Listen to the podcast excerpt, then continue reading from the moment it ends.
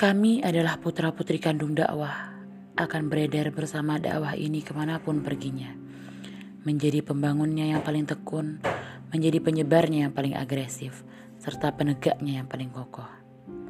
Setiap gerakan pasti memiliki tujuan, memiliki orientasi, namun apabila tak kuat dengan godaan di kanan kiri sepanjang perjalanan, tak jarang orientasi itu berubah dan berbelok. Dan semua gerakan bisa melenceng orientasinya, termasuk gerakan dakwah. Tak ada yang membantah bahwa kami merupakan salah satu gerakan mahasiswa terbesar.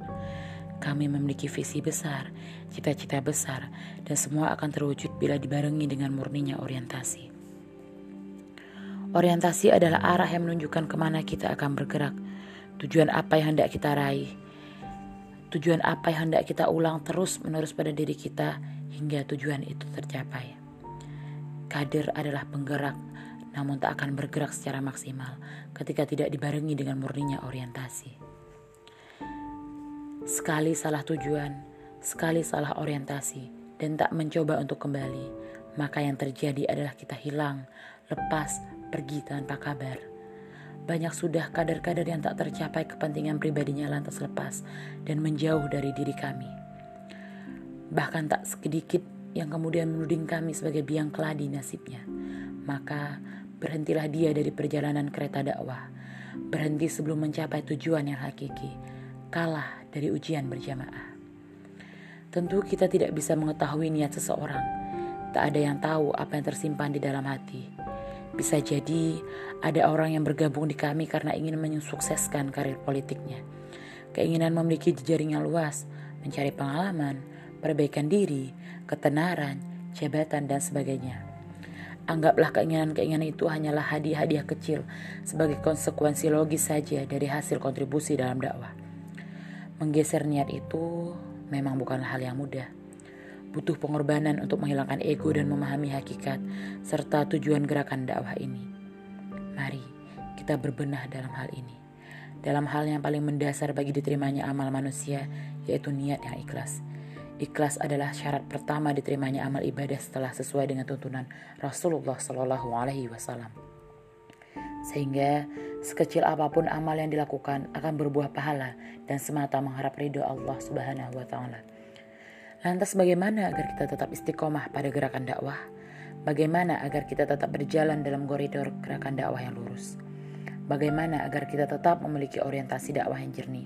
Hanya ada satu cara, dekatlah pada Allah Subhanahu wa taala dan Al-Qur'an.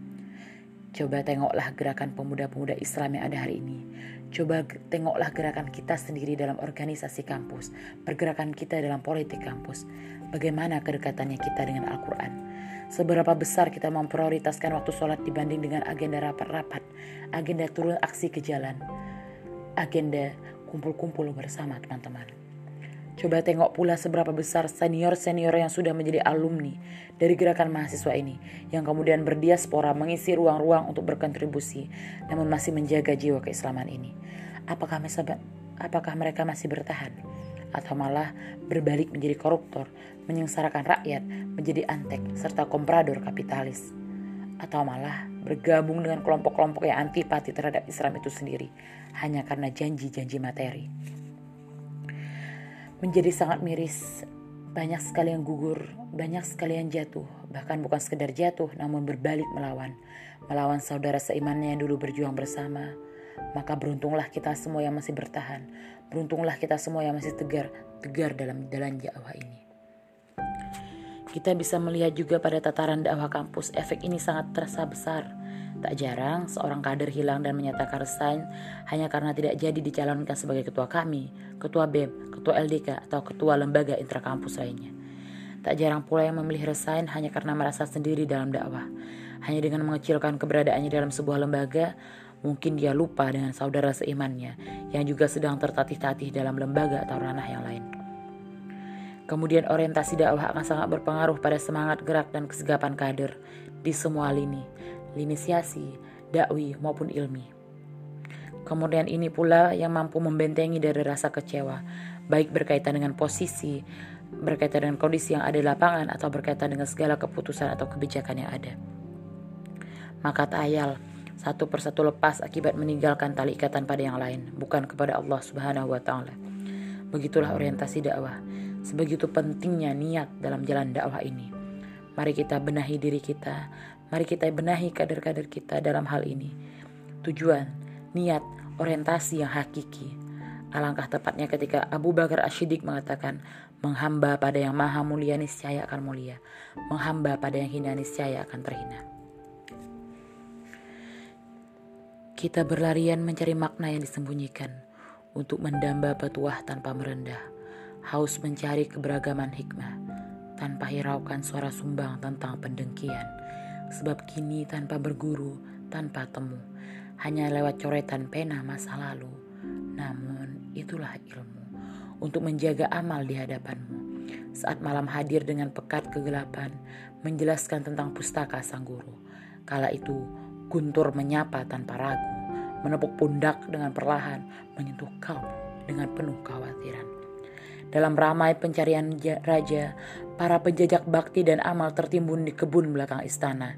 Jiwa-jiwa yang haus suara pun mulai mencari celah untuk bermuara, mengumpulkan nada-nada sumbang untuk menghancurkan irama, merapikan skema pelestarian sajak-sajak ambisi dalam marga. Dalam bising perompakan singgah sana, Kau tengah berdiri di mana? Menyalakan api untuk menggerogoti hiasan bumi, menundukkan diri tanpa ambil peran dalam abdi, menelusuri singgah sana hingga kau puas mencaci, atau teguh mendengki untuk meluap, melumpuhkan banyak kaki. Mari mendengki, memaki pada setiap bakti yang tak kau sukai, seperti api yang menghabisi kayu tanpa tapi, melucuti semua pewarisan kebaikan dalam diri. Luput akan makna kehidupan sang guru dalam mengabdi, mari mendengki, selamat berdikari. Cukupkanlah, jadilah batu bata yang tak kasat mata. Jika kau tak diindahkan raja yang menempati singgah sana, sebab setiap petuah guru adalah makna mematuhi perintahnya. Lantas, di manakah tempat mendengki paling indah? Sedang kau masih terikat pada sebuah titah. Di Navidia, dalam masih adakah tempat mendengki? Assalamualaikum warahmatullahi wabarakatuh.